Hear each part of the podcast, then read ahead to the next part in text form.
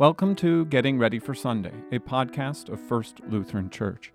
Each week, I introduce the readings for the upcoming Sunday with some notes and explanation so you can be ready for worship when you arrive. I look at the Old Testament, Psalm, Epistle, and Gospel reading for the upcoming Sunday and offer a few notes and explanation. Here we go.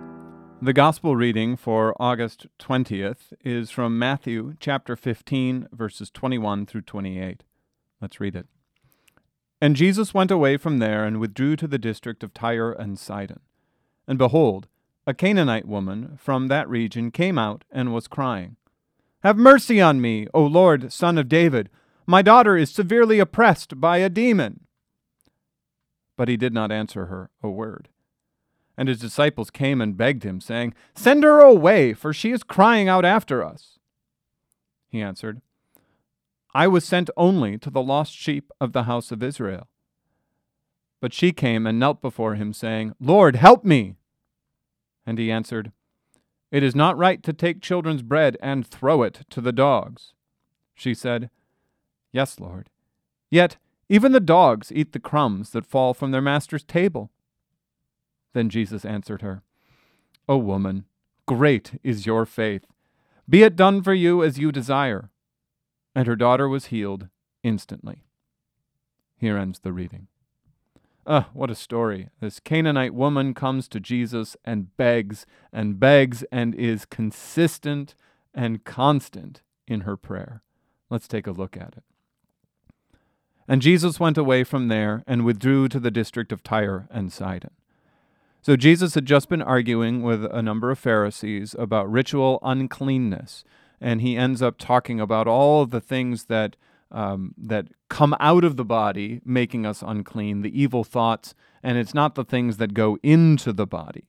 So it's this idea that food and such doesn't make you unclean. And so he withdraws from this argument with the Pharisees and goes to a Gentile area. This transition is certainly intentional. Now Jesus is out amongst the unclean people. So it goes, "And behold, a Canaanite woman from that region came out and was crying, 'Have mercy on me, O Lord, Son of David. My daughter is severely oppressed by a demon.'" First, we have to say, this is a Canaanite woman. This is a woman whose ancestors should have been killed by Joshua and all his people. So this woman is part of the wicked people that were supposed to have been punished by Israel when they came into the promised land. But she comes up and says something amazing. "Have mercy on me, O Lord, Son of David." Wait a second. This is a Canaanite woman looking for the promises of God through the Messiah, the Lord, the Son of David. She is demanding the promise given to Israel, even though she is not part of Israel. She asks for healing for the daughter, oppressed by a demon. But Jesus doesn't answer her a word. It says, "But he did not answer her a word. And his disciples came and begged him, saying, 'Send her away, for she is crying out after us.'" This is interesting. It gives us the impression that the woman is constant in this. Jesus doesn't answer, and the disciples are annoyed because she is constantly asking, and they say, "Send her away," and he does nothing. Verse 24, he answered, "I was sent only to the lost sheep of the house of Israel." Now, notice that this response isn't in response to the woman's crying out, but to the disciples. So he's just letting her go on. And when the disciples talk to him, then he responds. Now she overhears this, and verse 25. But she came and knelt before him, saying, "Lord, help me." So she's still doing this. Verse 26, and he answered, "It is not right to take the children's bread and throw it to the dogs." Now, we might have in our head this idea of the word that we might use for a woman that is associated with a dog. Like, what is Jesus doing? Is he insulting her? Is he looking at her and being terrible? We're taking some of our own cultural baggage being brought into this, perhaps. We don't really know exactly what the cultural baggage is about children and dogs and all that. I think the image is pretty simple. Israel are God's chosen people. They're the children of God. And then the dogs are part of the family, but, you know, they're just sort of not, they don't get food from the table, right? And so he's saying, I've been sent to Israel. But she replies in verse 27, "Yes, Lord, yet even the dogs eat the crumbs that fall from their master's table." She is not fighting the idea that she is not part of God's chosen people.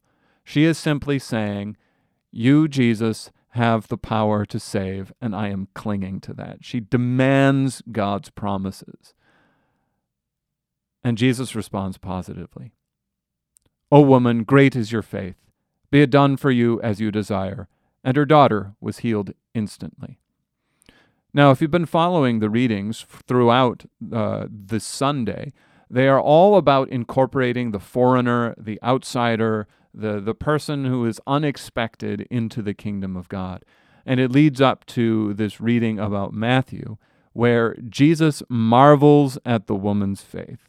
Similarly to the centurion early on who had great faith, that he comes up to Jesus and says, "Jesus, you don't need to come to my house. Just say the word and it'll be done." And this woman says, "Yet even the dogs eat the crumbs," demanding the promises of God.